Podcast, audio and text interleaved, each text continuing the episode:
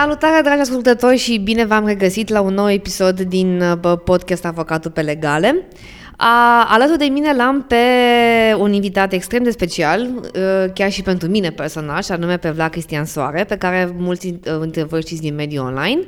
Uh, pe scurt, uh, Vlad este uh, avocat, colaborator extern la Facultatea de Drept la, la Catedra de Constituțional. A mai scris și el niște cărți, cum mai fi Constituția României la care e coautor. Se mai, fa- mai, se mai implică și prin avocatură, pe la niște evenimente, iar uh, subiectul de astăzi în podcast este uh, ambii.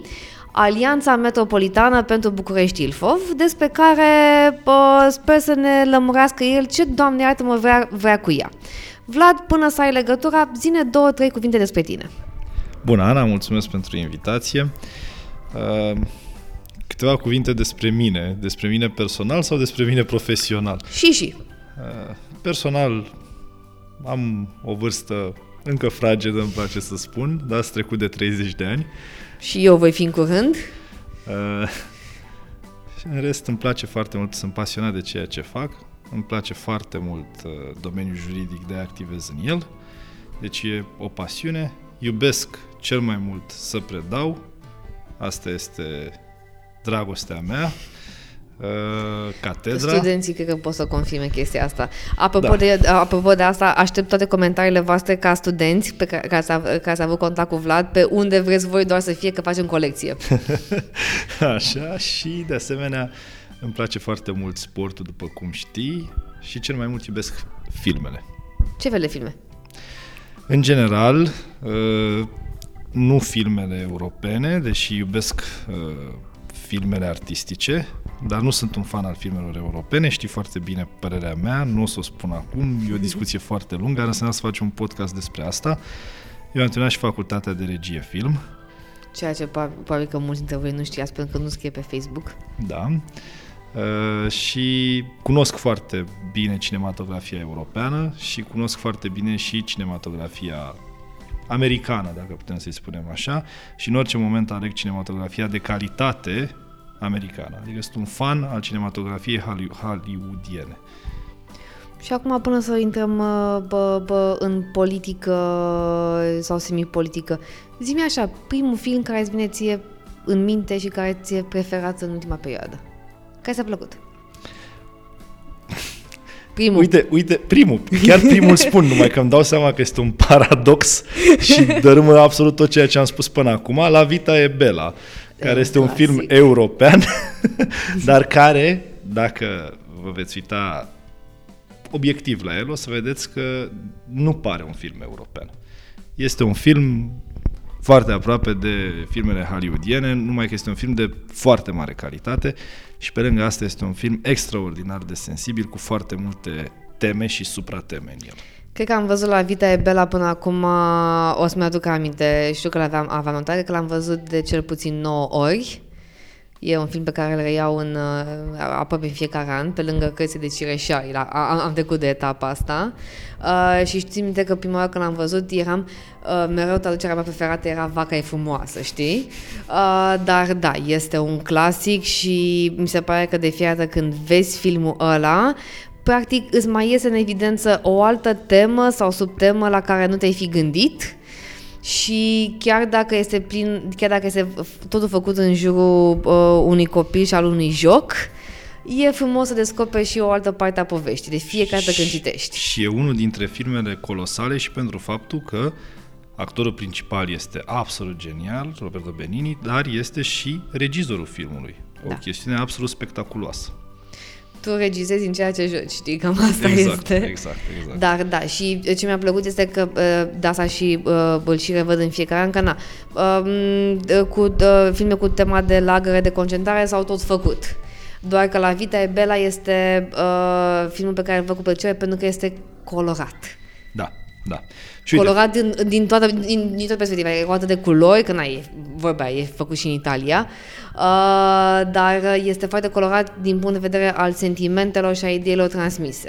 Corect. Și uite-te, dacă uh, dăm așa un insight uh, publicului ascultător uh, despre părerile mele legate de cinematografia europeană, Uh, o să spun care este filmul meu preferat și care e regizorul meu preferat român, deci european. Nae Caranfil este regizorul meu preferat și filmul meu preferat românesc este Restul e tăcere, care este fascinant. Uh, uite-te la filmele lui Nae Caranfil și în special la Restul e tăcere, vezi despre ce e vorba acolo în filmul respectiv și apoi uite-te la filmele, restul filmelor românești. O să vezi că poți să le pui pe toate într-o categorie aparte pe restul și pe Nae Caranfil să-l scoți din acea categorie. Asta nu înseamnă că filmele românești sunt slabe, Doamne ferește, nu. Nu sunt uh, uh, pe placul meu. Atâta tot. Sunt extraordinar de frumoase, pot să dau regizori extraordinar de mari, talente extraordinare și pe lângă asta filme minunate, cum e de exemplu Balanța, care este unul dintre cele mai frumoase filme, cum este filmul uh, Pădurea Spânzuraților, Pădurea Spânzuraților, Și eu care cred este că după zice carte. Sugio Ramona sau... Nu, nu, niciun caz. Alea sunt, Păcat. alea sunt, alea sau sunt, Miami Beach. Astea sunt filme, nu trebuie luate în derizoriu, nici Nu, nu, filmele chiar astea. deloc. Ele sunt filme care au un scop și anume să relaxeze.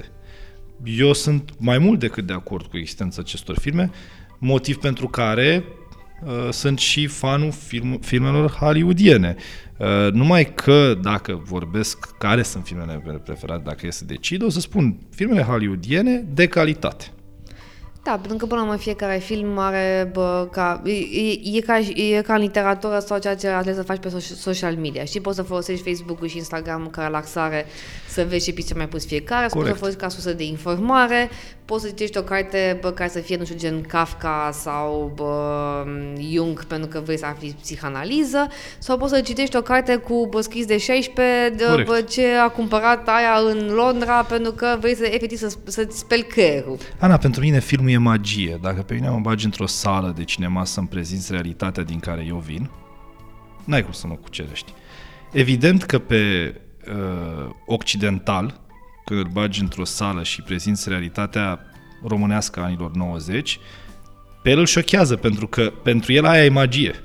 Așa cum și El pe nu tine trăiește Te, realitatea respectivă. așa cum și pe tine te șochează bă, o realitate, nu știu, bă, orientală, Exact. arabă sau Exact. occidentală pe care nu o vedeai cum ar fi cu imigranții sau orice altceva. Exact. Și atunci de-aia sunt fanul acestui tip de film, care promovează magia și care promovează întotdeauna visele spulberate. Apropo de magie, vise sub- spulberate și culori. Recunosc că atunci când am intrat pe uh, Ambi, care este am liniuță bâi, Uh, site-ul este site-ul, da, Bâi. da, da, că eu mi-am luat-o bă, și, și Da. nu înțelegeam de ce dacă nu mi întoarce când uh, asta.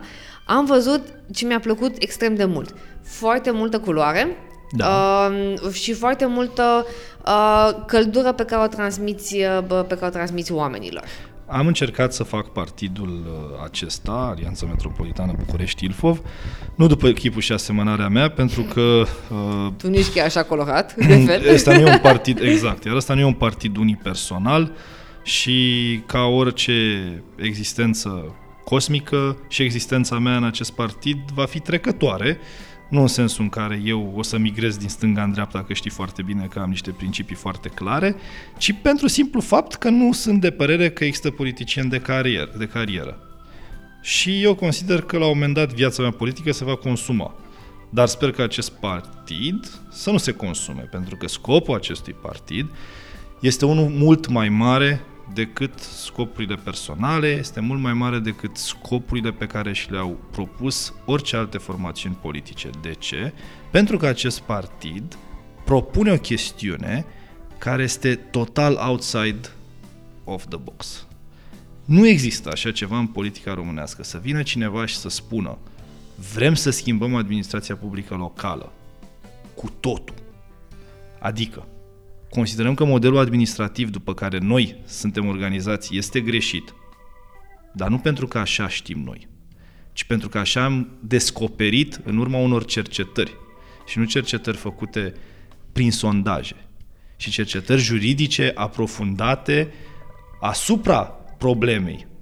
Și când sondajele, descoperi- dacă ar fi făcute cum trebuie, bă, Bun. bă, ar trebui să fie bine, Și să când, răzleve ceva. când descoperi că uh, sursa blocajului instituțional, a birocrației, a dosarelor cu șină, a corupției, este în administrația publică locală, ci nu pentru că oamenii sunt corupți, ci pentru că sistemul îi formează să devină corupți, Pentru că de fiecare dată trebuie ocolit, culmea, sistemul și cadrul legal. Pentru că modelul este greșit, realizezi că nu trebuie să schimbi doar oamenii și că nu trebuie să îmbunătățești ceva ce este în stare de putrefacție de 30 de ani. Și atunci trebuie să vii să înlocuiești complet modelul. Și asta aș propune ambii. Propune o schimbare totală de sistem în administrația publică locală. Ce vreau să te întreb e o chestiune de nuanță, pentru că aici și eu am fost uh, oarecum un pic indusă, nu neapărat în eroare. Uh, când tu vorbești acum de partid, da? Uite, Da. Eu, când, eu ca cetățean de pe stradă, când mă gândesc la partid, mă gândesc la Partidul Național Liberal, Partidul Social Democrat, partid, ceva care să, începe, să înceapă cu partid în Da. Denumire. Tu îmi vii mie cu denumirea de alianță metropolitană pentru București și Ilfov, iar eu, ca să fiu foarte sinceră, mă duc uh, uh, imediat cu mintea la alianțele care se formează între partide politice deja existente, care, din mici motive, nu pot să facă bă, o majoritate și zic, domnule, ne unim forțele ca să bă, atingem un prag la, bă, la alegeri și lăsat după aia la renumerătoare, repartizare și mai departe. De ce alianță și nu partid? Tocmai pentru că, deși Adică suntem, a cui este alianța? deși suntem un partid și o să ne comportăm ca atare și vom fi o structură de partid, niciodată nu o să putem să considerăm că această structură își depășește scopurile pentru care a fost formată. Și anume, scopul pentru care această structură a fost formată este unul singur, cel de a aduce comunitățile din jurul municipiului București la oaltă. Și atunci, chiar prin denumirea acestui partid, vrem să arătăm că ne propunem o alianță.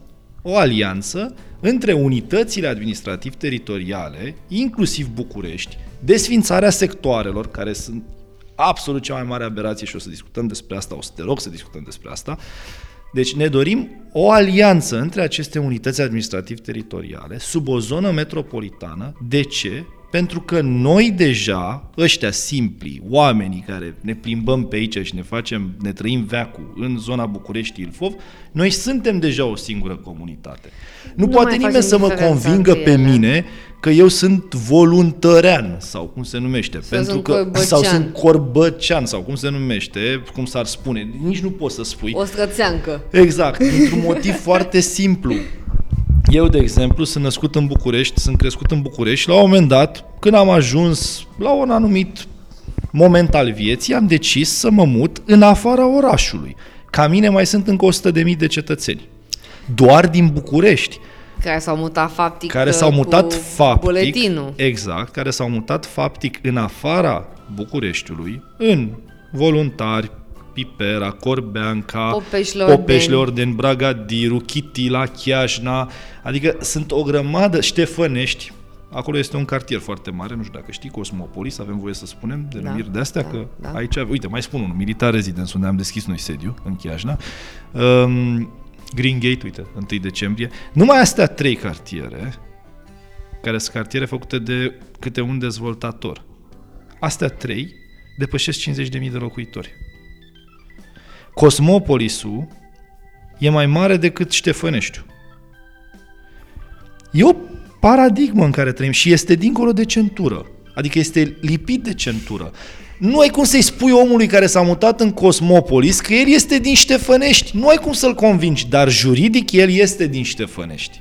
Și pentru că el juridic este din Ștefănești, el va avea servicii publice mai proaste. Scuză-mă că râd, că m-am gândit. Nu știu dacă mai ții minte, că mă uitam când suntem în februarie și că ningea și că a nins afară. Mai ții minte acum 2 sau 3 ani de zile când a fost dita mai ninsoarea aia de efectiv nu vedeai în fața bă, ochilor și practic era la modul următor. Mergeai pe centură, m- nu, mergeai pe DN1, da? Bun. Când intrai în București nu era curățat, dar până la intrare în București era curățat. Și efectiv vedeai mașinile cum se opreau și făceau cale întoarsă la centură pentru că, păi scuză-mă domnule, dar aici intrăm în București și nu mai avem jurisdicție. Și eram cu toții, Bă, deci nu se poate, adică practic Da. până aici mi-ai dezăpezit și am mers ca omul pe trei benzi Vrei să-ți și mai după dau- aia nu mai merge, mi se pare senzațional. Corect, hai să-ți mai dau un exemplu absolut ilar. Um, vrem să construim metrou între București și Otopeni, o chestie absolut simplă, Da, nu? că vine acum și campionatul de fotbal, Da. ce, ce e acum. Bun. În mintea noastră de oameni simpli e, bă, de ce nu fac ăștia metrou? Că în fond e o linie de metrou, e un proiect, nu? Ia, nu, trece prin două chestii. nu, trece chiar prin trei chestii, că e și voluntariu pe acolo. Oh. Deci ai nevoie de trei proiecte. Ai nevoie de trei, Control, ce control trei V, licitații. copy-paste. Ah, Da? Vei avea uh, trei aparate sau, dacă vrei să le spui, trei um, adică client, se favorizează clientelismul politic.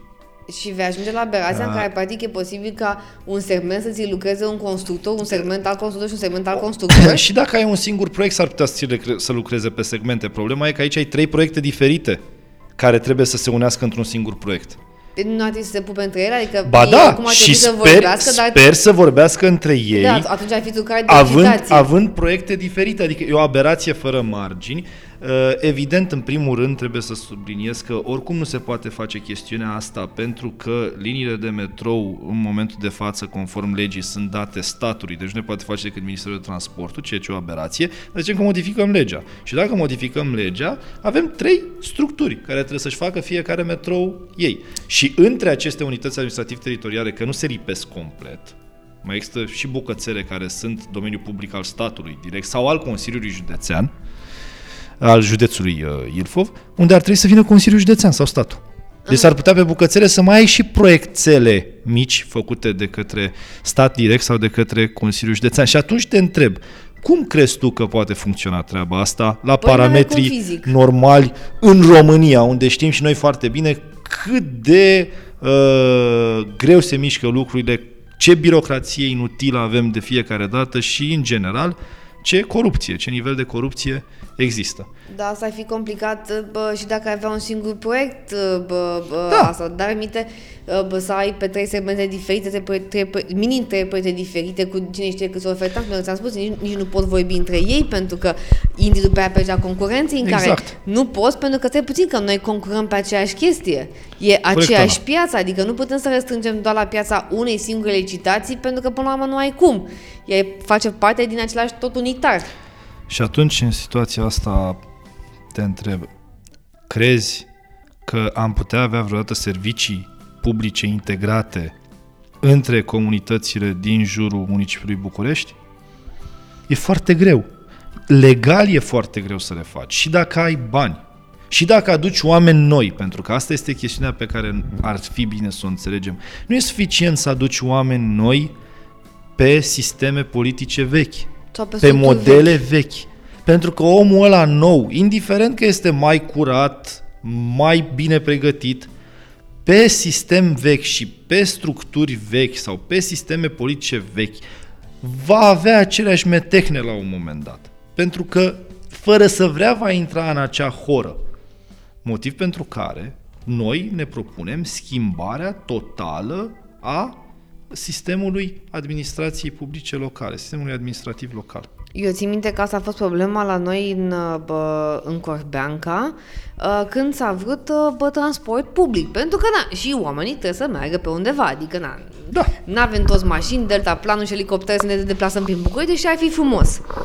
Uh, și citind legea, încercând să căutăm o soluție la nivel local, am dat seama că e un pic cam complicat pentru că noi stăm în Ilfov, dar transportul aparține oarecum de București și trebuie să avem aprobare și din partea București. Stai Deci niștită, că o degeaba să-ți facem răspund noi acum doamna de doar primar, demersurile. o să-ți răspund acum doamna primar general, care a reușit să pună liniile regionale în funcțiune.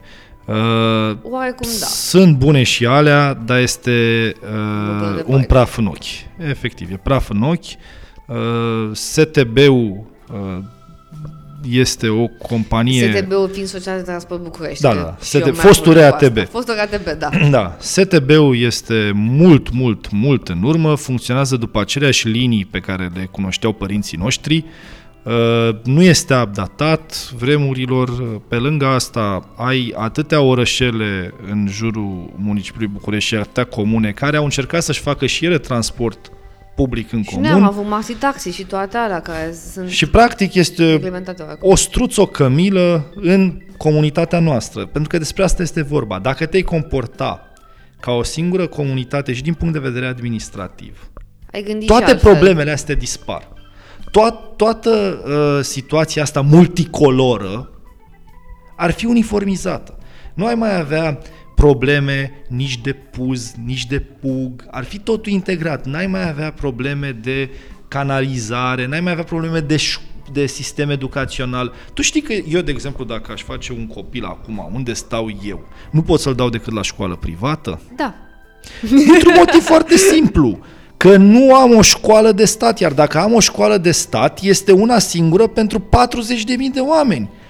Câți Și- copii să intre acolo? Dacă vei în București, trebuie să vorbești cu un prieten, să-ți ia copilul în mutație. Nu, să-mi fac eu viză de Sau să faci flotant. vize de flotant, da, depinde Știi cum, câte uh, vize cum de e. flotant sunt făcute în momentul de față în București? Peste 30.000.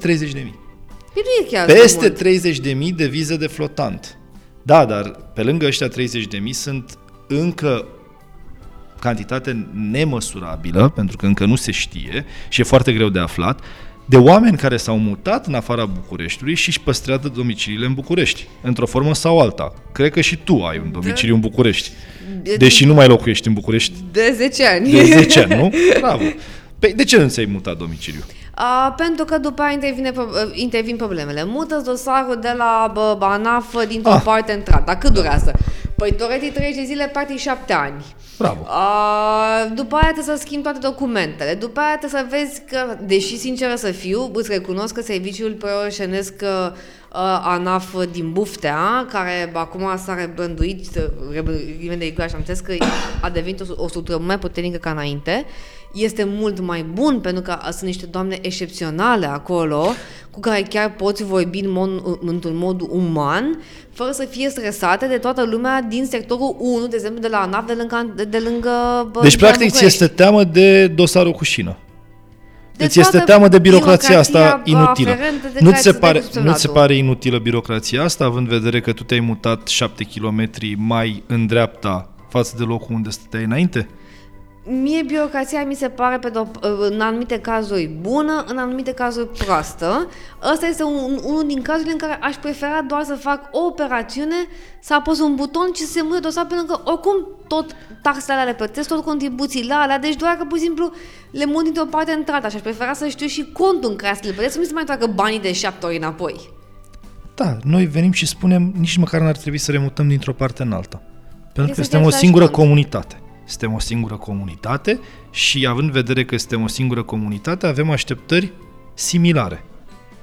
Copilul care se naște în București nu este mai privilegiat din punct de vedere, sau mă rog, nu merită mai mult un sistem educațional mai bun decât copilul care se naște la 2 km distanță de șoseaua de centură. Și noi asta ne propunem. Noi ne propunem să rezolvăm asta. Asta nu înseamnă că trebuie să uh, ne gândim că Bucureștiul o să care în spate Ilfovul sau că Ilfovul o să vină și o să aibă aceleași taxe la nivel de uh, imobile ca Bucureștiul. E clar că este pe zone și pe, pe uh, cercuri concentrice, dar totuși Problema este uh, legată de serviciile publice. Nu ai servicii publice dincolo de centură.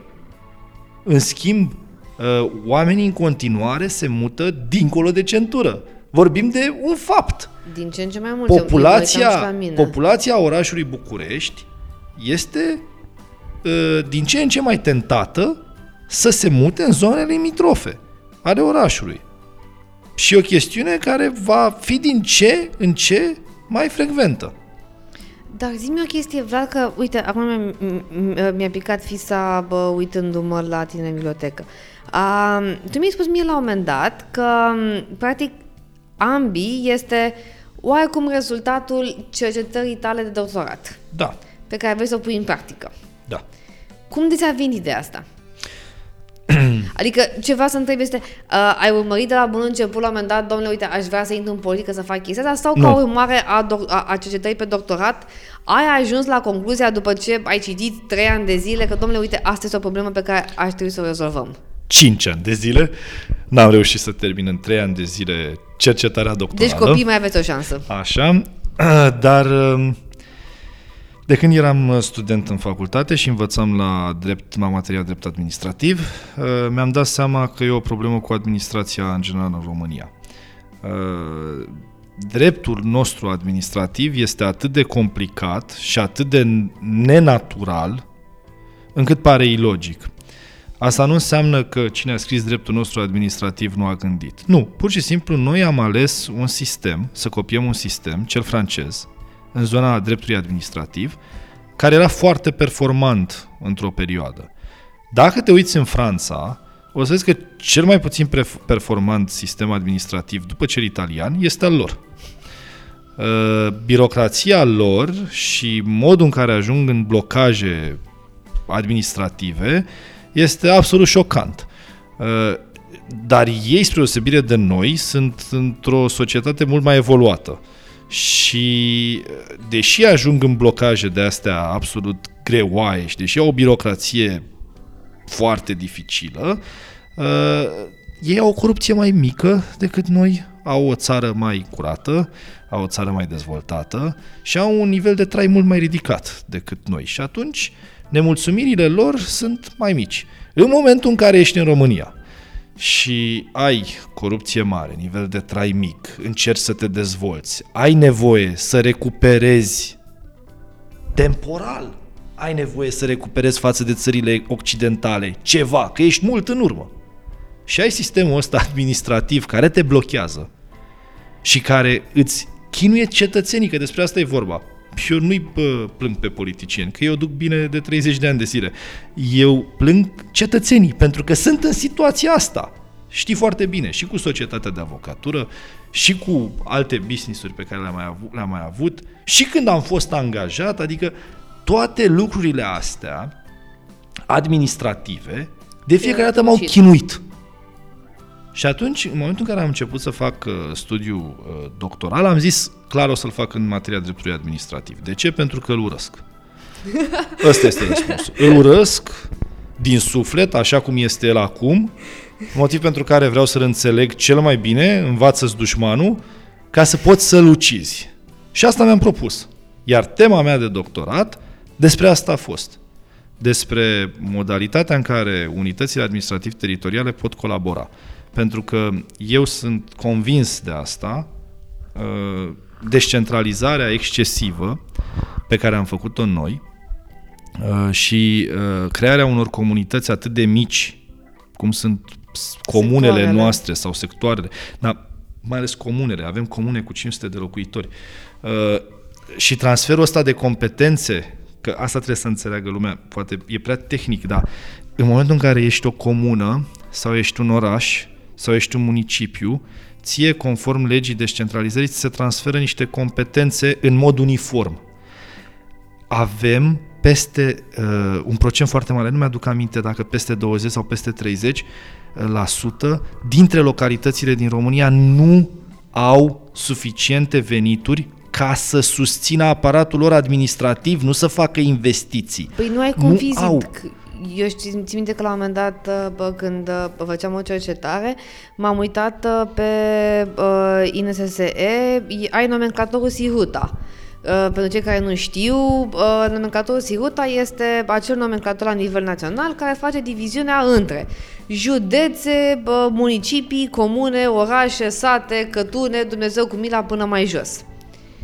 Eu, ca omul fiind de cât avem, 42 de județe, băgăm și municipiul București, e pe acolo, cât poate să fie la comune, câte comune poate să fie, pentru că și în mintea mea, deși na, sunt jurist de, de profesie, m-am gândit câte comune poate să fie. 5.000. Da. Și eram, unde Dumnezeule sunt 5.000 de comune? După care te duci și mai în amănunt și vezi că exact cum spuneai și tu, sunt comune cu 500 de locuitori, Da. 400 de locuitori Ce trebuie să știe care lumea n-au de unde este... să ia bani de la că- oamenii lor ca să susțină, să, să plătească omul care ar trebui să facă ceva, pentru că n-au cum, fizic. Știi de ce au apărut astea?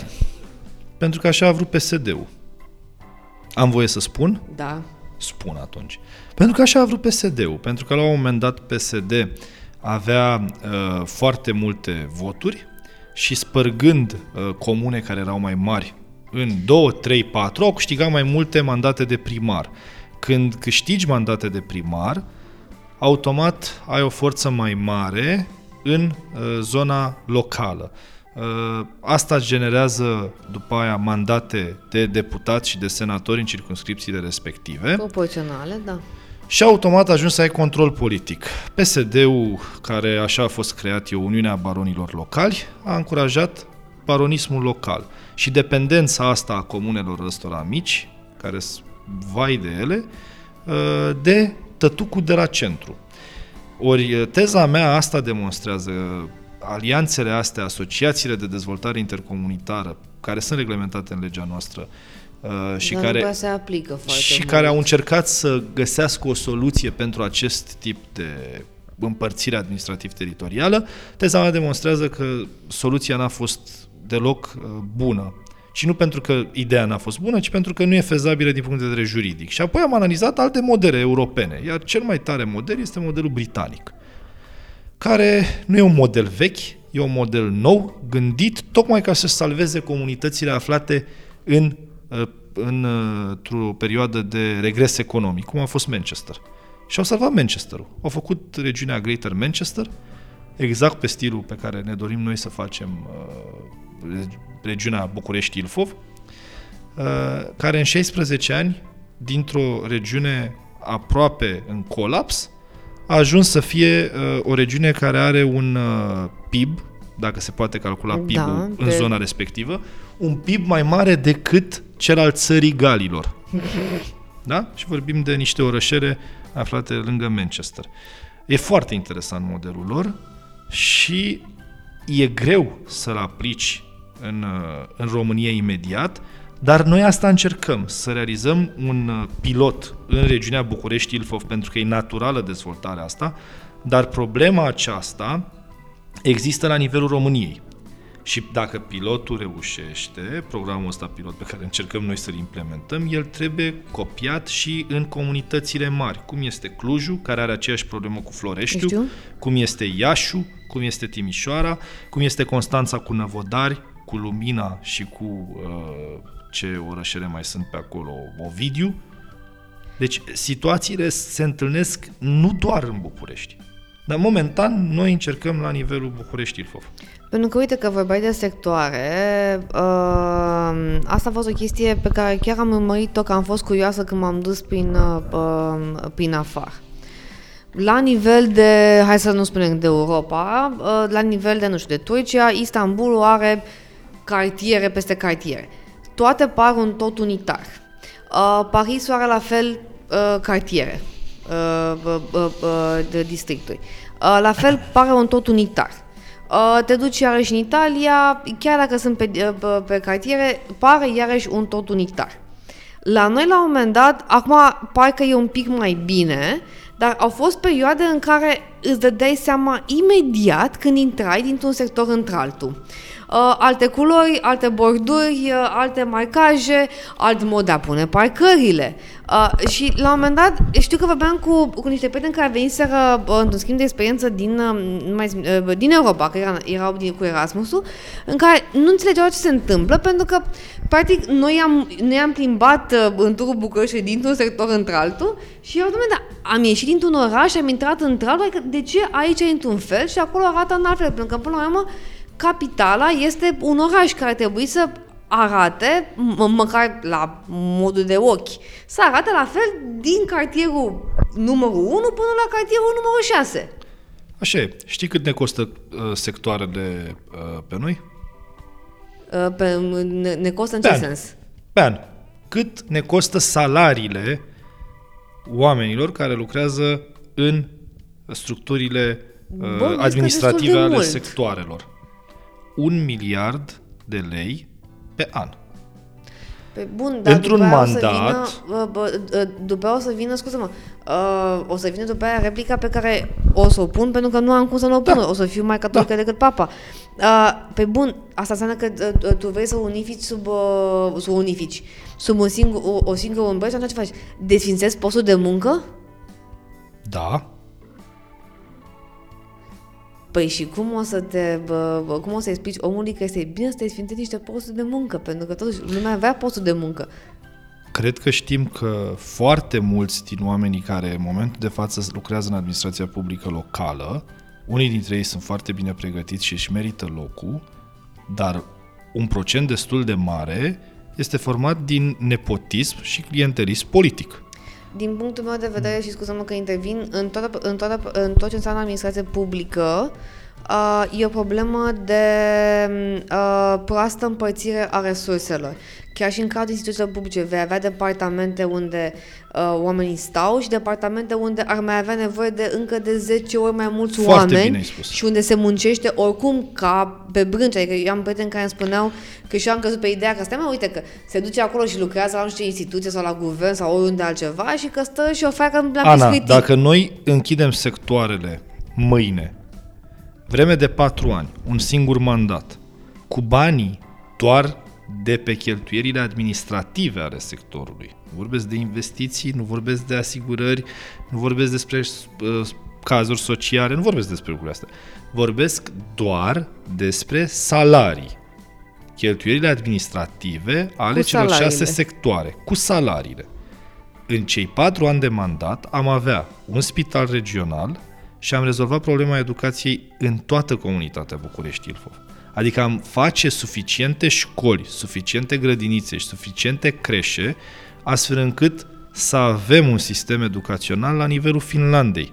Din punct de vedere administrativ, mai trebuie să aici din punct de vedere calitativ, dar din punct de vedere administrativ o rezolvi. În patru ani. Și atunci uh, o să vină următoarea E întrebare. anormal, cum te, iartă-mă. Cum vei face cu interesele uh, oamenilor? Pentru că, na, fiecare sector are niște interese. Absolut. de nu trebuie să existe. Pentru că aceste interese nu țin cont de voința cetățeanului.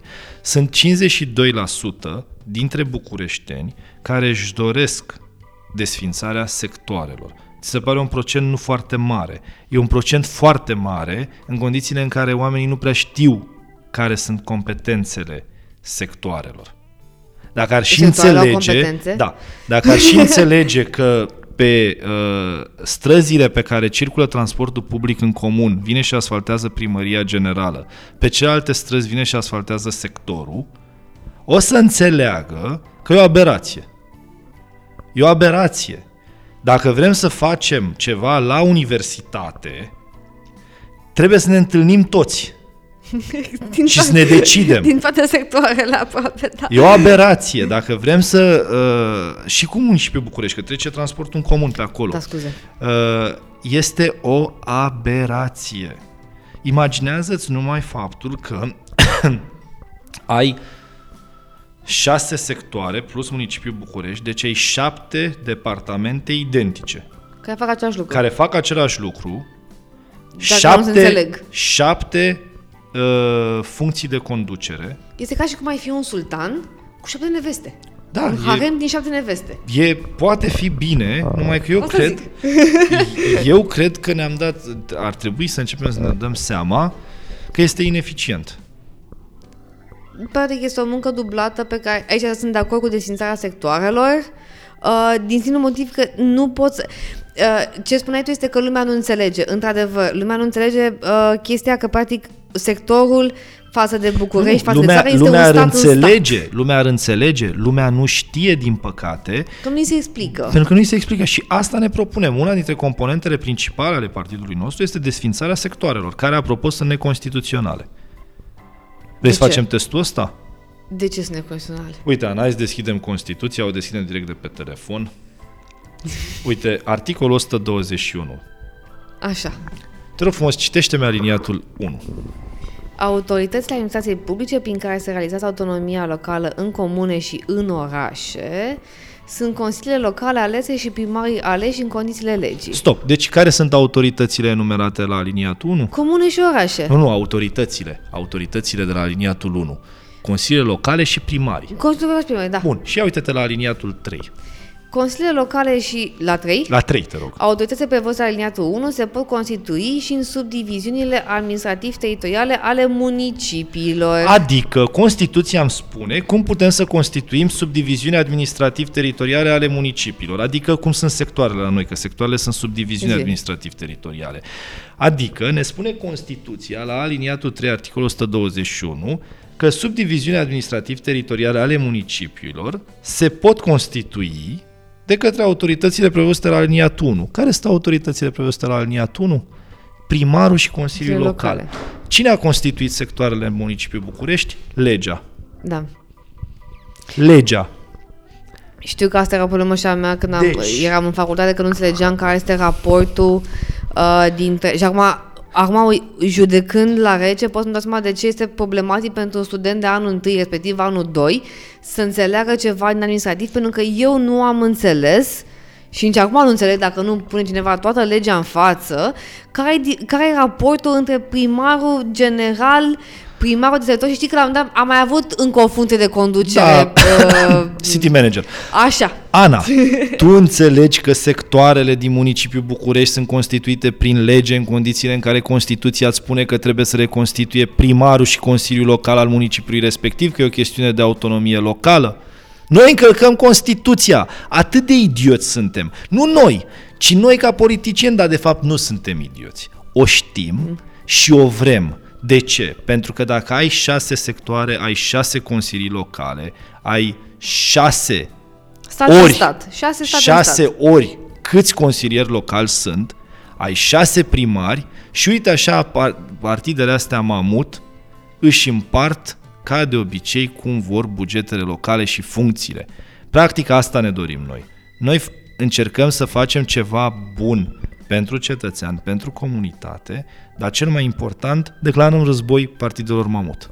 O să spun o întrebare uh, care îmi stătea pe limbă de foarte mult timp și o să o leg de ce mi-ai spus tu uh, fix la începutul acestui interviu. Ai spus la un moment dat că tu nu te vezi a fi politician de profesie. Nu, n-am cum. O legătură pe care eu am văzut-o exact de ceea ce spui tu aici este că da, dacă te vezi politician de profesie, care na, din punctul meu de vedere, uite, și ca avocat, noi, sunt, noi avem una dintre cele mai uh, restrictive profesii, da? Deci nu ai voie să faci aia, aia, aia și aia, dar pe de altă parte poți să fii politician, pentru că până la urmă este o chestie pe care ar trebui să o faci pe lângă. În momentul în care uh, tu te faci păcean de profesie, atunci este și logic până la urmă și natural, deci n-am, eu n-am pe cine să blamez pe chestia asta, că interesul tău este să creezi cât mai multe locuri de muncă pe partea de politicieni. Asta, asta înseamnă o divizare cât mai mare, pentru că cu cât divizezi mai mult, cu atât ai nevoie de structuri mai multe, ai nevoie de structuri mai multe, ai nevoie de mai mulți oameni, deci practic creezi mai multe locuri de muncă. De aia spun că partidul nostru e un partid sinucigaș. Adică nu urmăriți Partidul ca nostru oameni nu are o să miză fie, politică. Să, să fie profesor, să fie păcient de profesie. Eu nu, am, eu nu am o miză politică, nici eu, nici oamenii care se vor alătura și s-au alăturat mulți dintre ei acestui proiect. Nu ai cum să ai o miză politică în momentul în care tu te ruți pentru desfințarea a mii de posturi. Nu ai cum. Miza politică, dacă e neapărat să vorbim de o miză politică a acestui partid, este una singură. Să-i reușească proiectul. Pentru că dacă îi reușește proiectul, ghici ce? Profesiile noastre, adică meseriile noastre, vor prospera. Ne va fi mai bine tuturor. Asta este diferența între un politician de carieră, care n-ar trebui să existe, și oamenii care au cariere și intră în politică. Omul care are carieră și intră în politică nu este frică de terminarea mandatului. Pe de altă parte, uh, eu mă uitam la o chestie foarte interesantă. Noi nici nu avem uh, școli de administrație publică în adevăratul sens al cuvântului. Dacă te uiți, de exemplu, bă, bă, în afară, și nu mă refer doar în vest, uite-te inclusiv în America, ai școli care te formează în sistem de administrație publică, pentru că tu trebuie să știi structura. Dacă eu fac drept și am o, două semestre de administrativ, nu înseamnă că eu cunosc administrație publică. Dacă eu fac SNSP-ul și fac, sau fac de administrație publică, unde efectiv pe structură și modul în care uh, cooperează și se co- colaborează am, nu știu, 3 semestre, 5 semestre, nu înseamnă că eu știu ceva de administrație publică. Pe de altă parte, în cât timp ai vedea tu uh, uh, să se contureze ceva din proiectul ăsta încât să fie oarecum fezabil? Pentru că e clar, într-un mandat de 4, 5, 6, 8 ani uh, nu se poate întâmpla marea unificare uh, a Bucureștii cu sectoare, dar adică în, în, în complet. Când vezi ceva, când îți spui tu că atare să fie ceva palpabil? Planul nostru este simplu. și o să-ți răspund foarte pragmatic. Uh, ne dorim cel puțin 5% în uh, București, 5% în fiecare Consiliu Local din, sec- din uh, cele șase sectoare. O să avem candidați la sectoare, dar nu o să avem candidați la primăriile de sector, pentru că noi nu susținem existența sectoarelor. Asta și... fost o chestie foarte interesantă. Exact. Și vom avea totuși candidați în consiliile locale ale sectoarelor ca să putem să împingem uh, existența sectoarelor către o inexistență sau către o uh, uniformizare administrativă. Uh, deci, practic, ne propunem 5% în București, 5% în fiecare Consiliu Local al sectoarelor, 5% la Consiliul Județean Ilfov și uh, cât mai mult în localitățile uh, din Ilfov. Pentru că e un proiect uh, integrat. De ce? Evident că în consiliile locale, uh, odată intrați, uh, vom reuși să punem în aplicare planul pe care îl avem. Evident că nu o să o putem face singuri. Suntem convinși că uh, vom găsi înțelegere din partea multora, mai ales din partea celor de bună credință. Practic, noi nu suntem anti-sistem și atât. Noi vrem un alt sistem, sistem, un alt tip de sistem. Avem soluția și sperăm să găsim sprijin uh, și oameni de bună credință care să înțeleagă proiectul politic și să vină alături de noi, inclusiv uh, la masa negocierilor dacă ajungem acolo. Motiv pentru care, ca să trag uh, concluzia uh, întrebării uh, tale și răspunsului meu, uh, sunt convins că în patru ani adică într-un singur mandat, o să reușim să împingem în Parlamentul României o propunere uh, pentru o lege a București-Ilfov, a comunității București-Ilfov, susținută nu doar de către noi. Iar asta este primul pas. Iar uh, în al doilea uh, ciclu electoral, deja o să încercăm să luptăm pentru câștigarea marilor orașe. Ai spus o chestie pe care uh, ai, uh, ai mașat de mai multe ori. De ce pragul de 5%? Adică de ce să... Că, Fără 5%? Că nu, nu, eu pot să înțeleg, dar ascultătorii noștri da. sigur nu înțeleg. Fără, de ce este important acel 5% ca să înțeleagă mintea? Fără 5% nu intri în, uh, în Consiliu, deci nu contează, nu contezi. Uh, e foarte important acel 5%. Și e foarte important ca oamenii să înceapă să, să voteze nu uh, în funcție de oportunitate alegerile locale nu sunt despre uh, oportunitate. Alegerile locale sunt despre idei și sunt despre ceea ce se aplică începând de mâine în comunitatea în care trăiești. Asta este diferit la, la alegerile locale față de cealalt tip de alegeri. Uh, pentru că la alegerile locale, odată ce ți-ai exprimat votul, a doua zi te impactează. Te impactează pentru că ești în comunitatea respectivă. Ai și avantajul că poți să-l înjuri imediat. Evident, adică e acolo lângă stradă, tine. Bă, ce exact. ai un prieten aici? Și atunci, uh, oamenii trebuie să înțeleagă, uh, odată ce vor participa la aceste alegeri, că nu trebuie să voteze în funcție de oportunitate. De frică, de exemplu, să nu iasă firea. Firea nu o să iasă. Firea a fost un dezastru pentru capitala României și, în general, administrația PSD e un dezastru. Uh, toată lumea când prezint proiectul se gândește la firea, ca fiind firea cea care o să reușească să se pună peste un proiect atât de mare și să reușească să ajungă ea să dețină controlul asupra zonei metropolitane București și îți dai seama câtă putere va avea firea. Hai să nu mai gândim... Parcă ai fi așa un, exact, un diavol. Exact. Uh, hai să nu mai gândim proiectele din punct de vedere al fricii. Pentru că fix de asta există sectoarele. Fix de asta, pentru că sectoarele sunt create de un model comunist. Este o lege din 1968 care încă este în vigoare. Dacă Asta poți să-ți înțelege că imaginezi vorbim, așa ceva. Vorbim uh, comunist strict din punct de vedere al perioadei și al Da, ideologiei, da, adică da, da, nu da, da, la da, da. modul Dar bă, este, ideal. este încă în vigoare această lege și, Și, în... cod, și codul penal a fost în vigoare până Da, bă, da. acum bă, bă, șase ani. Da, da, uite că asta supraviețuiește. Uh, și în momentul în care s-a pus problema schimbării sistemului administrativ în București, s-a uh, trăit cu frica uh, oferirii unei puteri atât de mari unui om, și anume să controleze tot Bucureștiul, toată zona București, și având în urmă cu câteva luni un tiran, s-au gândit ei ce bine ar fi dacă Eu mai spargem un pic în am, puterile i-am sparge mici. puterile. Și au găsit modalitatea în care au spart puterile acestui primar al orașului București. Iar noi venim și spunem, nu trebuie să fie un primar al orașului București, trebuie să creăm un model metropolitan care să corespundă nevoilor noastre. Și vedem noi după aia pe cine punem acolo. Și cum îl pune. Exact. Și care sunt modalitățile în care respectiva persoană ar putea să piardă mandatul, de exemplu. Iată o modalitate care ar putea să ne înlăture orice frică. Deci nu trebuie să ne gândim acum că propunerea pe care o facem noi pe model ar trebui să fie uh, analizată din prisma politicienilor actuali. Acești politicieni la un moment dat vor dispărea.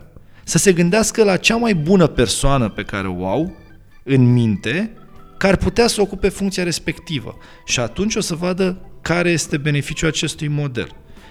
Revenind, în ceea ce privește uh, alianța asta pe care ne-o propunem noi la nivel de, de București uh, Ilfov, să știi că uh, modelul pe care îl propunem, deși pare greu de atins, el este foarte uh, probabil în situația în care ajungi să ai un control în interiorul consiliilor locale.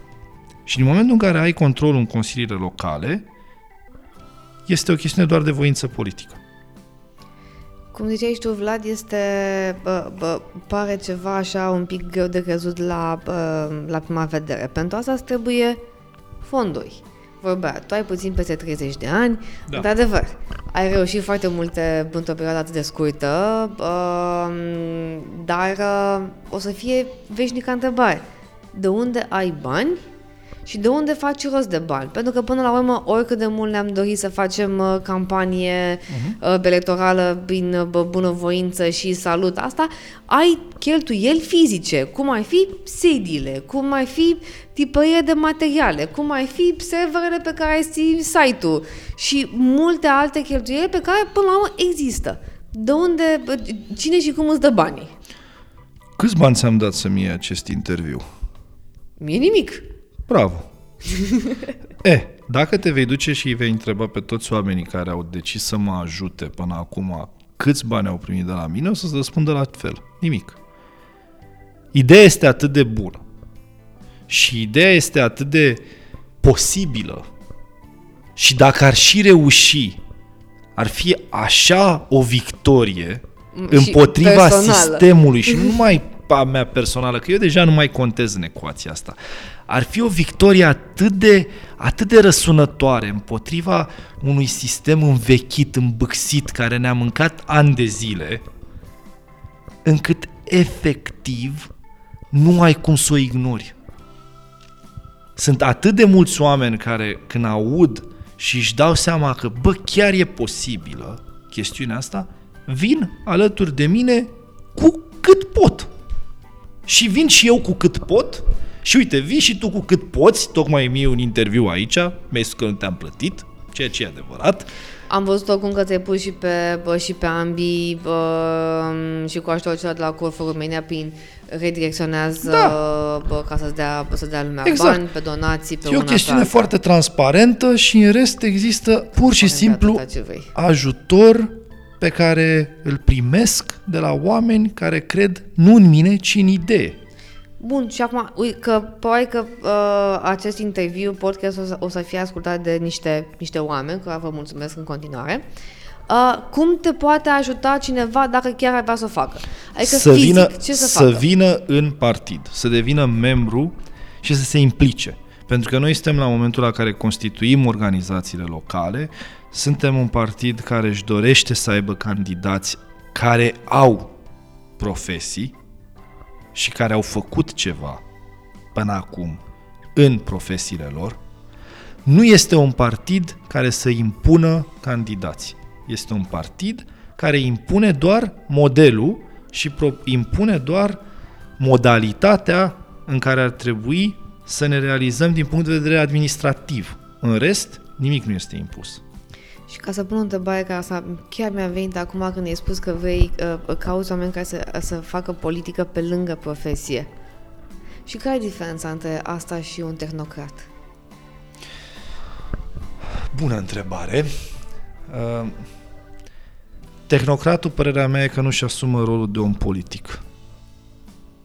Pe când eu îi rog să-și asume rolul de oameni Adică politici. chiar dacă avem o dihotomie între profesia pe care o face el curent, Da. în mod curent, și profesia de politician, pentru că este și a fi politician, este până la urmă o profesie în Da. sine. Bun, n- n-are, n-are cor, n-are nomenclator până la Da, urmă, eu ce dar vreau să, există. ce am spus la început, îmi rămâne, uh, rămân fidel acestui principiu. Consider că nu există cariera de, de, de politician. Uh, De ce? Pentru că uh, nu ești la pensie din uh, funcția de, ghilimele, funcția de om politic. Omul politic apare și dispare. de e foarte important să ai o meserie. Uh, motiv pentru care eu o să susțin de fiecare dată oamenii care au o meserie și care sunt buni în meseria lor și care își asumă și rolul de om politic pentru o perioadă de timp. Pe hai să ne dăm exemplu la bă, bă, Statele Unite ale Americii, deși da, știu că este e pe cu totul alt sistem.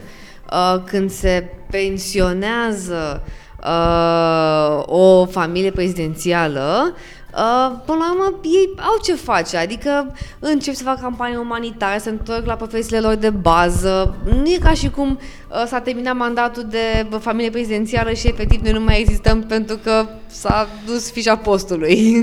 Ana, numai la noi există oameni care au supraviețuit uh, dezastrelor politice pe care le-au făcut și au rămas în picioare nu se știe cum. Numai la noi. Și, evident, în alte țări mai, mai puțin dezvoltate din punct de vedere al democrației. La noi, clasa noastră politică este pământ de flori. Cu foarte puține excepții.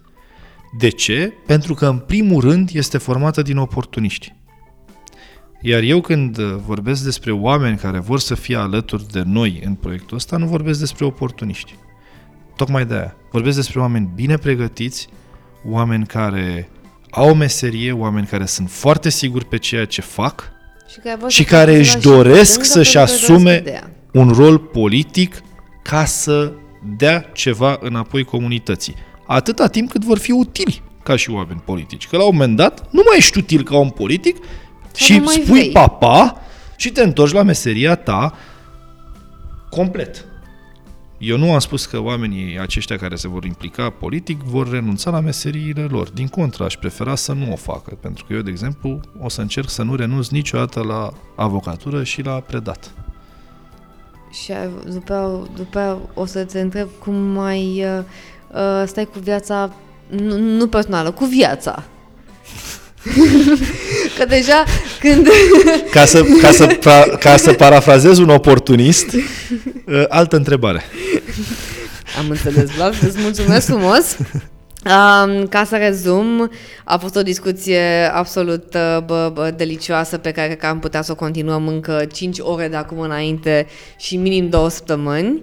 Uh, sunt convinsă că o să ne revedem cu o proximă ocazie care va fi mai apropiată decât, decât credem. Uh, până atunci, uh, ce vă rog pe voi, ascultătorii uh, noștri, să lăsați orice fel de întrebare, orice fel de comentariu, orice fel de sugestie uh, pe unde ne ascultați, că uh, v-am spus, presimt că o să avem o nouă întâlnire cu Vlad uh, cât de curând. Uh, să ne urmăriți, pe Vlad să-l găsiți uh, pe toate rețelele socializare, LinkedIn, Facebook, Instagram, pe Instagram vă recomand să-l urmăriți.